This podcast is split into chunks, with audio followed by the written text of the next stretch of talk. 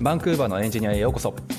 バンクーバーのエンジニアは日本時間で毎週火曜日に更新している北米圏のテック業界やライフスタイルなどについてお届けする番組です実況をお届けするのは私たち2人サンフランシスコのスタートアップでシニアテックリードエンジニアを務めるゆうやとエンジニアの海外進出をサポートする企業フロック代表のセナでお送りしております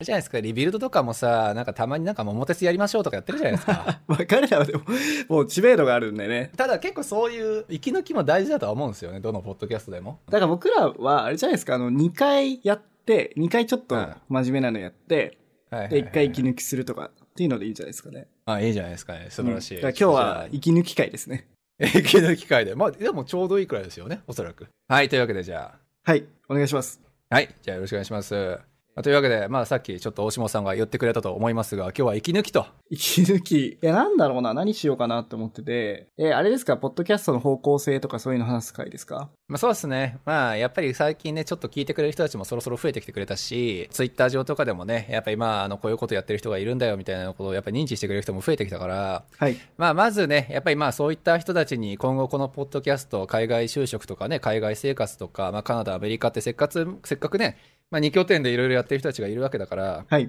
そう。まあ、あの、今後このポッドキャストでどういうネタをね、取り上げてほしいかっていうのの募集をもちろんかけたいなっていう意図が一つ。はい。で、もう一丁はね、まあ、俺らで今日ちょっと話し合って、まあ、ちょっと今後どういうネタやっていきたいよねっていう話をね、あの、やっていきながら、ああ、このポッドキャストは今後こういう話をしていくのかっていうのをみんなに知ってもらおうと。うんうんうん。はい。いう、まあ、日光の、に二方面からのね、ちょっとまあ、方針で今日はお話をしていきたいなと思っています。はい、お願いします。はい。まあ、と言いながらね、さっきちょっとアイデア出ましたね。まあ、ちょっと今度、まあ、次回か次々回かちょっとわかんないですけど、あ、ちょっとこれ言っていいのかわかんないけど、ああの人、あの、チョンプの方って、来週か。そうそう。で、あれはなんでやるかっていうと、この前あの、ウェブの今までとこれからをやったじゃないですか。はいはい、そうですね。あの、バーセル CEO の、えーポッドキャストをもとに。で、そんな感じで、えっと、リアクトネイティブのこれまでとこれからをちょっとやりたいなと思っています。おおなるほど、なるほど。はい。さらには、あの、北米でのリアクトネイティブの流れみたいなのもやりたいなと思っていて、流れ、なるほどね。例えば、あの、は Airbnb いが前リアクトネイティブで作られてたんですけど、それをやめましたみたいな事件があったうんんうですよ。んうん。そういうのとかも含めて、今どうなってんのかなって気になって。おー、なるほどね。あいや、それちょっと面白いですね。はい。もしかしたらもうフラッターの時代なのかもしれないですし、マジか、もう、もうそんな普及してんのかな、フラット。えーなんですけど、もしかしたら、あの、エアビーがやめたけど、まだまだリアクトネイティブは使われてますよ、みたいな。実際そうですよね。なんかアプリ自体自体を作るっていうのもね、まあ、いろんな手法が最近生まれてるから、うんうんうん。そう、まあ、それぞれのね、やっぱり特徴だったりとか、まあ、それを踏まえた上で、まあ、今井さんでしたっけ今井さんです。そう、今井さん、今度ね、ちょっと出ていただく方に、まあ、ちょっとリアクトネイティブっていうのに焦点を置いて、今後どうなっていくのかっていう部分とかね、どう考えているのかか、まあなんかも含めて、はい。ちょっと聞いてみたいのはめちゃめちゃありますよね。まあ、その点で言うと、バンクーバーとか北米ってリアクトネイティブの就職とかってどうなんですかいやいや、めちゃめちゃ多いでしょ。もう、てか、リアクト天国みたいな感じになってるしですね、最近。リアクトイコールリアクトネイティブではないと思うんですけど、まあ、確かにね。リアクトネイティブも多いってことですか多い多い、全然多いですね。まあ、やっぱりスタートアップが多いっていうのもあるんで、まあ、実際にアプリじゃあね、あの、スマホベースでやっぱりアプリ作ろうっていう風になった時に、まあ、ウェブベースか、まあ、リアクトネイティブみたいな、まあ、ハイブリッドに近いのかな、ベースかの、やっぱりどっちかから始めて、まあ、ゆくゆく先ネイティブに移ろうっていう会社さんやっぱ多いんで、まあ、スタートアップから始めますっていう会社さんが多いから、まあ、人員もやっぱりできるだけ少なく済ましたいっていうところも含めて、まあ、リアクトネイティブをチョイスするっていう会社は、やっぱり多いですよね。多いですね。この前のあのフロックの記事だと、お笑い芸人からエンジニアになった翔太さんとかもリアクトネイティブやられてますよね。そうですね。だからそれね、今度今井さんにそれ聞いてみたいな。そのまあ、ね、やあの人もやっぱり経験別になかったわけじゃないですか。まあ、なないっていうと完全にないわけじゃないけど、あの、お笑いの芸人のね、方はい なんかも。。お笑い芸人の方ではないですけど。そうそう翔太さんでいいやんって言うけど。 ね、やっぱりそういうさ、あの、これから業界に入るって人に対して、リアクトネイティブってどういうポジションなんだろうなっていうのはちょっと思ってて。ああ、確かにね。ね、最初に学んで、そのフレームワークがそもそも入って、リアクトネイティブって結構トリッキーって言ったらちょっと言い方悪いけれども。ああ、もう結構スペシフィックな感じだと思いますね。そうそうすごいね、そう、もうスペシックな感じでやっぱ入ってるから、うん。だからまあまあ、そういうね、なんか、これから業界に入るっていう人は、リアクトネイティブベースで、まあ、これからちょっと業界に入るぞっていうのって、その、リアクトネイティブバリバリ使ってる側からすると、それはお勧めしてる、していいことなのか、ちょっとどうなんだろうなって思うところも実はあるんですけど、あれですよね。あの、言語が同じっていう意味では、もしかしたらそのリアクトネイティブをやってたら、ウェブに移りやすいとかっていうのはあるかもしれないですけど、なんですけどね。でもやっぱウェブもまたウェブで特有なこととか固有なことがいろいろあるので、それを知らずにネイティブから来るのってできるのかなと、あ、ちょっと個人的には、うんめっちゃ気になりますね。まあそうなんですよ。ただまあね、やっぱり、とは言いつつも、やっぱり求人上非常に多いっていうのも事実だし、うん。そうそう、今ちょっと軽くだけど、リアクトネイティブのね、あの求人少しだけ見てみましたけど、やっぱ多いわ。まあまあ、あの、リアクトネイティブで今瞬間的にあるのは99件くらいなんですけど、例えばね、リアクト JS だけで、あの、検索をはいかけましたってなった時に、だいたい76件とかなんですよ。あ、ちょ、リアクトネイティブの方が多いんですか、う多いね。ええ、なぜ実際実はっていうところだとあでもちょっと待ってよリアクト JS っていうふうに今書いてるけどもしかしてあれか俺の書き方が悪いかリアクトだけなのかもしれないってことですかねいやリアクトんあのドットとかじゃなくって JS を大文字で書いてるとこたまにあるじゃないですかあでも同じかあんまり関係ないですねまあリアクトだけでかん検索してしまうとさすがに多すぎて650件とかになっちゃうけどうん。そう、まあ、リアクト GS っていうふうに、まあ、限定的に書いてしまって、検索をすると、まあまあ、70件とか80件とかなんで、うんまあやっぱり、キンキンっていうか、まあ、トントンくらいじゃないですか。なるほど、なるほど。まあ、つうか、ぶっちゃけ、リアクトベースでなんかアプリ作ろうとかサービス作ろうっていうところって、モバイルアプリも当然作るから、まあそうっすよね。うん、まあ、その時にチョイスするのは、やっぱりリアクト JS になるのかなそれは当然的にっていうふうにはなるのかなああ、はあはあ。まあそうですね。同じフレームワークで同じ言語で作れますからね。まあその関係性もあるかもしれないですね。今ちょっと思ってみたというか、リアクトとリアクト JS とか、リアクト JS とリアクトネイティブの求人数は結構似通ってるんで、もしかしたらあれですね、あのー両方開発うん。させられるみたいな形になる人いもいるのやかな。ーあり得るでしょうね。一個、一個パパッと見てるやつだけど、フルスタックアップデベロッパーって書いてあって、募集はい。そう。で、えっと、書いてる内容としてやっぱり両方ですもんね。リアクトベースで、あの、ウェブフレームワーク、あの、ウェブアプリケーションを開発できる、スラッシュ、あの、リアクトネイティブ、リダックスで、えっと、開発経験もあるって書いてあ る。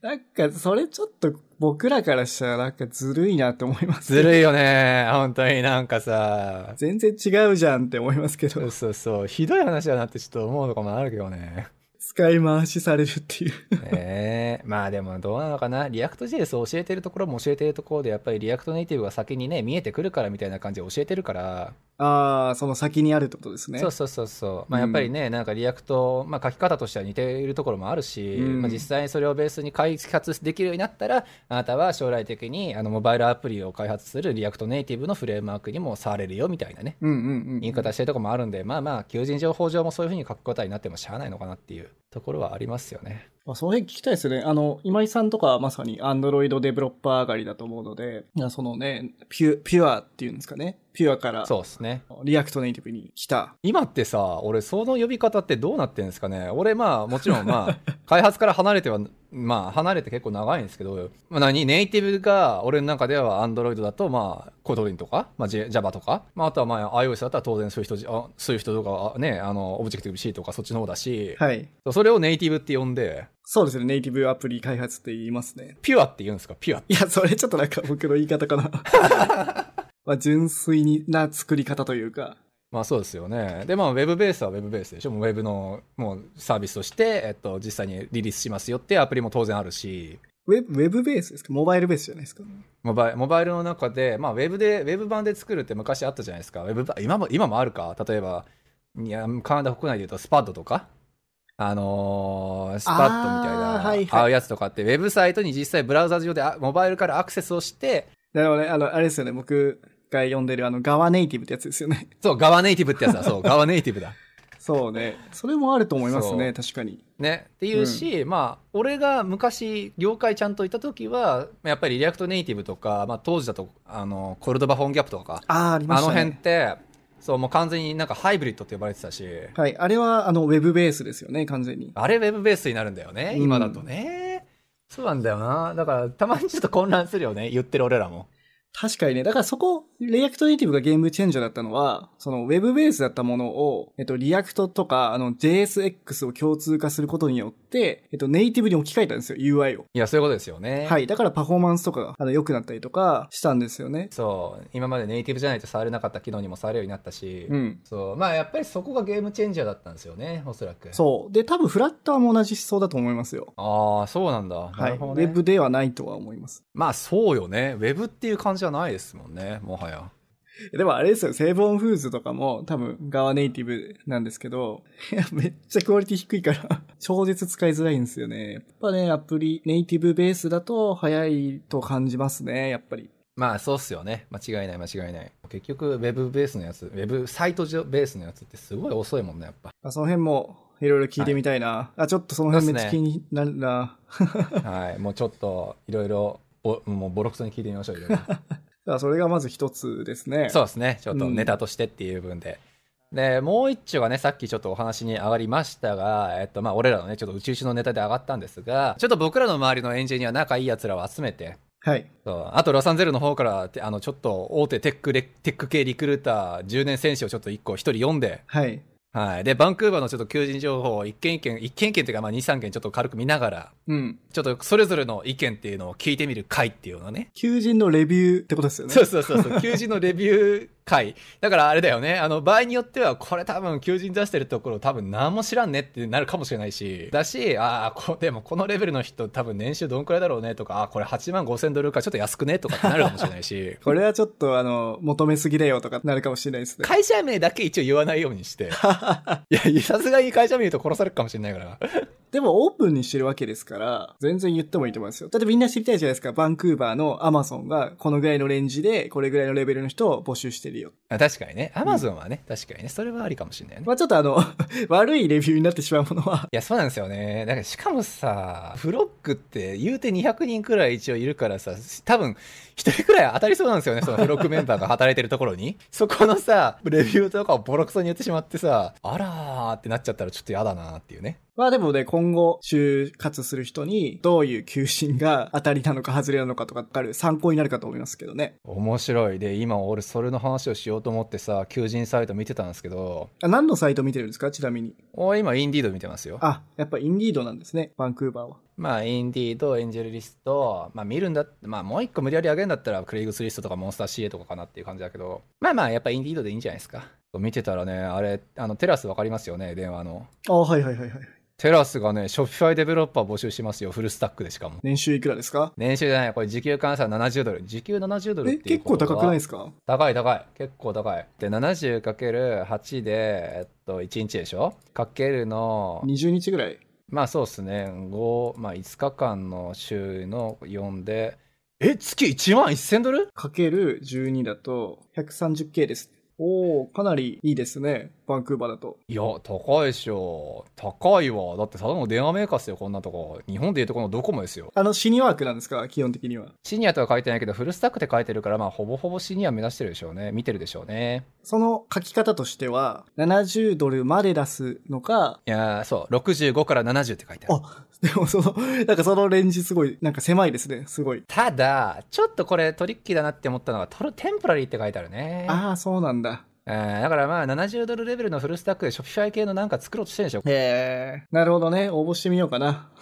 でもね、面白い。リクワイアードスキルスのところにさ、ショッピファイ経験何年って書いてあるかっていうと、3年から5年って書いてあるんですよね。おただ、リクワイアードスキルの中になぜかララベルが入ってるのがちょっと引っかかんなって思うけど、ララベルベースで作るのかなバックね。 なんか、独自のバックエンドがあって、だからもしかしたらヘッドレスで作りたいのかもしれないですね。うんそうですね。でもなんかやっぱ、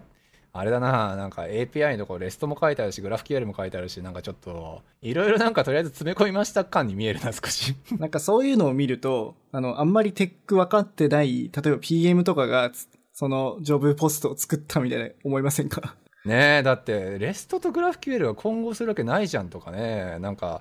いや、混合してるようなすごいメッシーな。 ね、すっごいなんか、ごちゃごちゃしたやつ作んのかなでも、Shopify だとしますよ。Shopify が GraphQL なので、なるほどね。自分たちのサイト自体をレストにすれば。そうそうそう、とかはありえますけど、すごいな。こういうのをね、なんかそういう電話メーカーがこうやって出すっていうのって結構日本だとあんま見ないよなって思うしね。あれかなそれこそ、端末売るのかな ?Shopify で。まあ、それもあるんじゃないですか。テラスってね、前からそれ問題視はされてたんですよ。なんかあの、せネットショップのシステムってどこのメーカーもファイドとかも結構ちゃんと作ってんのに、はいはいはい。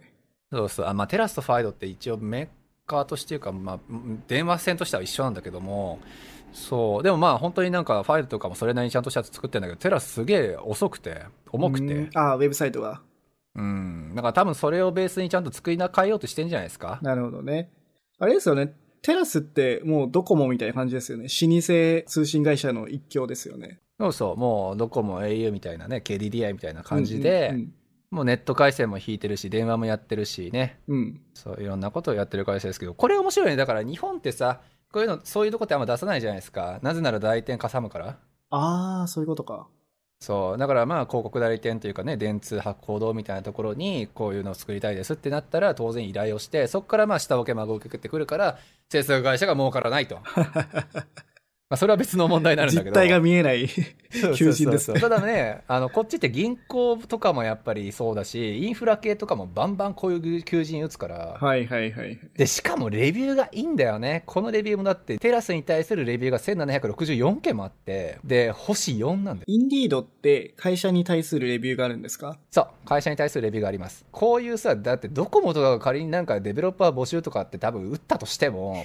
もうおそらくレビュー2とかだと思うんですよ。ちょっと燃えそうな気もしますよね。燃えそう。すごく燃えそう。神々しく燃えそう。だって、みずほ銀行とかでもいい例じゃないですか、あんなん。 いやーなんかね、燃えてましたよね、確かに。そう、超燃えてる。あんなん、テック系のこと絶対わかんない人たちがポンポンポンポン適当なとこで絡んだろうって話でしょ、どうせ。そうなんだよなでもまあまあこういうね例えばテラスみたいな本当に日本でいうなんか au ドコモみたいなところが星アベレージで4だしでセマンティックウェルオーガナイズドワークスペースってめちゃめちゃ褒めてるしオーサムプレイストゥワークってもうなんかもう多分エンジニアとかそういう人たちのベースでも雇う環境がちゃんと整ってるのがやっぱりこっちのいいところではあるよね福利厚生とかもやっぱいいんですかね、テラスとか。でもこれコントラクトでしょコントラクトはそんでもないんじゃないかなっていう気がしますけどその代わりやっぱり給料がいいってことでしょああ、そっかそっか。うん、月収100万出すわけだしね、日本円換算で。いや、面白い。まあ、こういうね、発見っていうのがおそらくいろいろあるだろうから、ピックアップはどうするんですかセナさんがするんですかあまあ、じゃあ俺でいいんじゃないですか、それは。まあ、やっぱりカナダ歴長いし。そう、セナさんがいいと思うやつとか、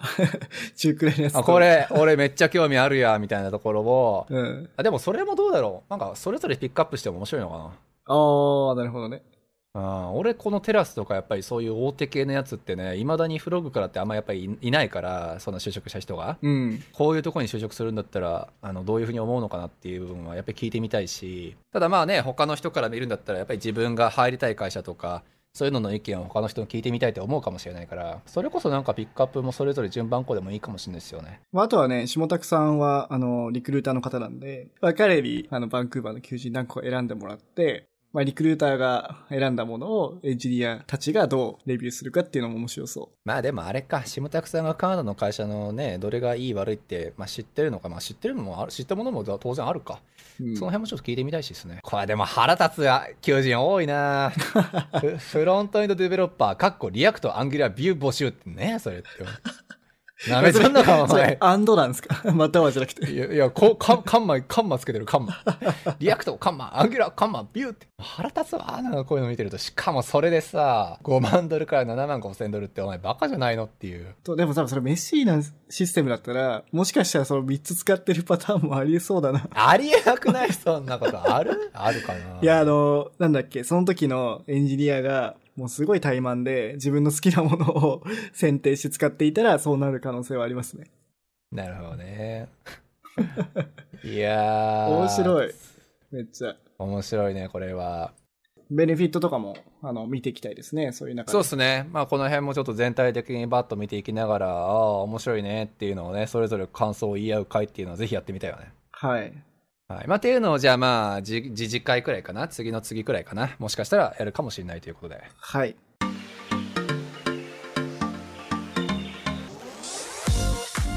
バンクーバーのエンジニアでは皆様からのご相談やご質問をお待ちしておりますポッドキャストを聞いている方は、ポッドキャストページの概要欄のツイッターアカウントへハッシュタグ、えーシャープバンクーバーのエンジニアを加えてご連絡ください。バンクーバーはカタカナのエンジニまではひらがな。一番最後のやだけ、えー漢字っていうちょっと難しいハッシュタグになりますが、えーぜひご連絡いただければなと思います。または番組ウェブサイトの問い合わせフォームからもご質問を送信できますので、えー概要欄の URL からご連絡ください。あとなんかあるネタ的に。うーん何を知りたいのかを。ね。結局そこに息づくんだよな。だからまあ、可能であればね、あの、これをちょっと聞いていただいてる皆さんに、お願いがあります。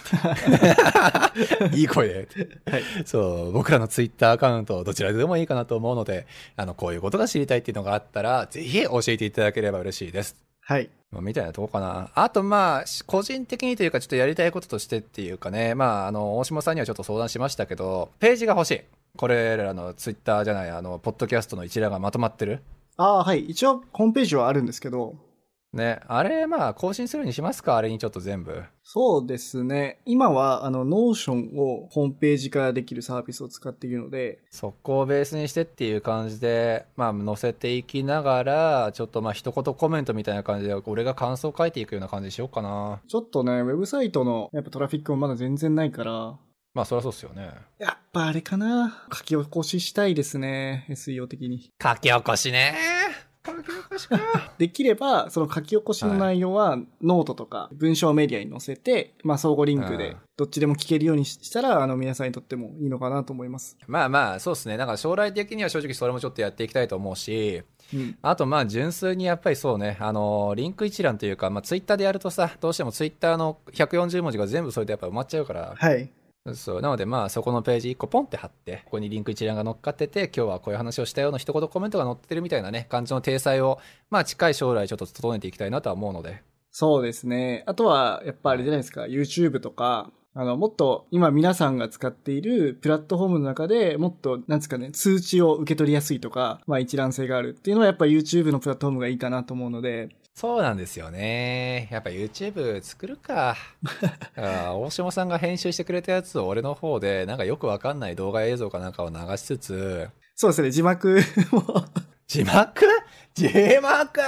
死ぬわーそれ書き起こしじゃん、つまり。あの、なんか今、あの、ひろゆきって、あの、有名な方いるじゃないですか。はいはい、いますね。はい。であの方の切り、切り取りあの方はあの生放送をやっていて、で、切り取り動画っていうのを公認なんですよ、ひろゆきさんが。はいはいはい。でもよくありますよね、れはそう。、で、あれ、面白いのが、なんか半分収益は、ひろゆきにあげたらいいよって公認してるらしいんですよ。えー、なるほどね。で、その再生数がえぐいらしくて、日本でもトップクラスらしいんですよね。みたいな感じで、もしかしたら僕らのポッドキャストの中で良かったシーンとかを切り取りして、それをテーマでこう載せるとか、5分とかかもしれないし、10分かもしれないし。それでもいいか。それでやってみるか。だからまあ、毎回ポッドキャスト撮った後に、俺らうちうちかわかんないけど話し合って、はい。あの、今回はここは大絶だったよねって話を多分して。ああ、それでもいいですね、確かに。ね、うんそれでまあじゃあその大デスであっただろうあであろうところを大島さんが何編集してくれたやつをちょっと俺の方であのカットしてはい。映像と一緒にぶち載せてまあそうアですップローねド。すると、まあイラスト屋の 画像のやつでもいいです か。あのまあでもそれあれじゃないやっぱりツイッターのアイコンかなんかと統一した方がいいんじゃないですかああ、なるほどね。じゃあやっぱ字幕がいりますね、須田さん。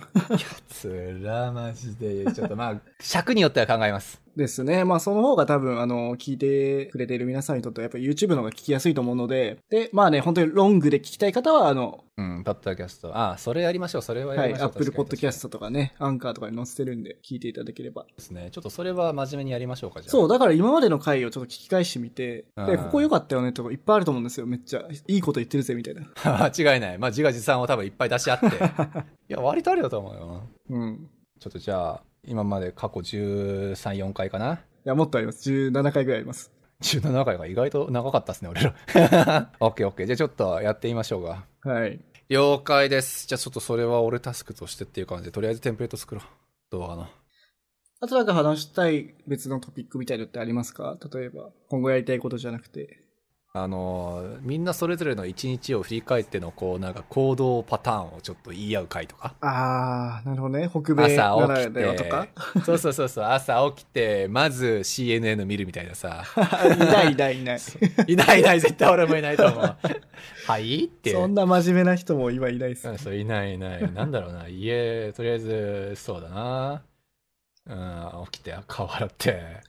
いやちシャょワー浴びてちょっとね、多分コロナの時代だからみんな、実は日本と同いやそうじねなんですよね。 ええ実際間違いない。何の面白みない気がしてきたわ。まあ何の面白みもないっていうことが面白いのかもしれ ないけど。まなるほどねあ。でも今じゃないよね、とりあえずね。まあ最近買った小物の発表会とか面白いよね。うん、北米ならではのものが出てくるかもしれない。バンクーバーにあの特化したら、こういう食品がここのスーパーで売ってたよとか、なるほど。そういう生活完全フォーカス系か。完全包括系はいいかもしれないな。あの、うんレストランはここは美味しいよとか、セラさんいっぱいしてると思うし。で、もそうよね。いや、俺が知るわけないじゃないですか。俺は基本的に一箇所しか行かないから。 グーですかグー。そう、 グー行って、グー行って、グー行って って。でも連れて行ってもらった場所は多いから、そういう意味でしょはでしょいろいろ多分、ここは良かったとか。でもね、言っちゃ悪いけど、連れて行ってもらったということは予約したのもその人だし、連れあの車出したのもその人だし、俺覚えてるのって言ったらもう食ったことしか覚えてないって いう。店の名前とか覚えてないんだよな、だから。まあまあでもいいっすわ、ちょっとその辺ね。まあでも生活フォーカス置いた何かっていうのはちょっとやってみたいですね。うん、スーパーとかいいと思うんですようね。ん。だって言うてさ、俺らのそのポッドキャストで再生数多かった順で考えたら意外と子育てとか子さ。育てですねね。はい。そうそう。そういうのがやっぱり意外とやっぱり聞かれてるっていうことは、まあやっぱりその生活だったりとかね、将来設計というか、キャリアというかねう、んキャリアじゃないな。そうなんか生活周りかね、ね、部分やっぱり興味あるって人やっぱ多いだろうし。そうですね。あの、お金の回も割と伸びてきていて、ああ、あとインタビュー系もやっぱ伸びてきているので、やっぱ実際にこっちでのリアルをやっぱ伝えれた方がいいかもしれないですね。 そういうことですよね。うんだからまあやっぱりそうだよな、生活、仕事、そういった部分ですよね。あれやりますあの、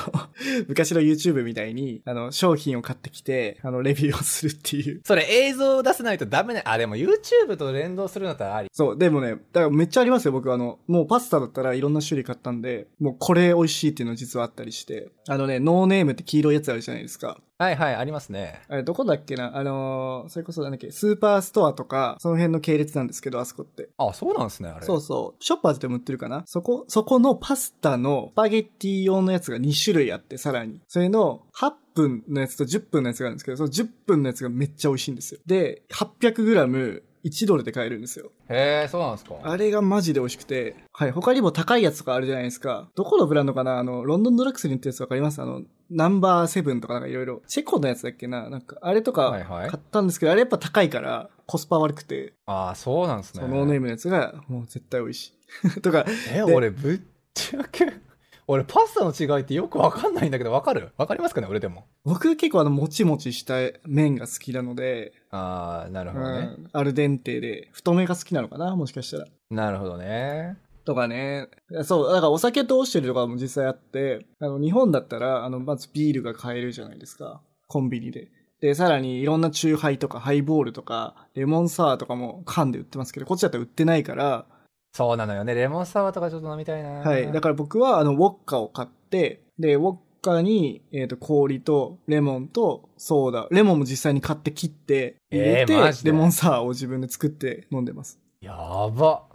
本格的そう、だからまあそういうことをしないと、やっぱこっちでは生活できないっていうことですね。なるほどねなるほどねうん、結構リアルかな、それは。それは面白いな俺なんだろうあれあんまりないぞどうしようまあスパッドかスパッドは確かにねあのちょっと目新しいものはあるかもしれないですよねあれそれ、オーガニック系の、えっ、と、宅配の、うんまあ日本でいうとこの盛況になるのかなとは思ってるんですけど違うのかな日本でそもそもあの、家に届けてくるやつ、盛況ですかね。まあ盛況じゃないですかやっぱね、はいはい。そうあれのまあちょっと高価版というか、まあ、オーガニック版みたいなうん感うじんですよね、うんうん。ちょっといい感じのやつですね。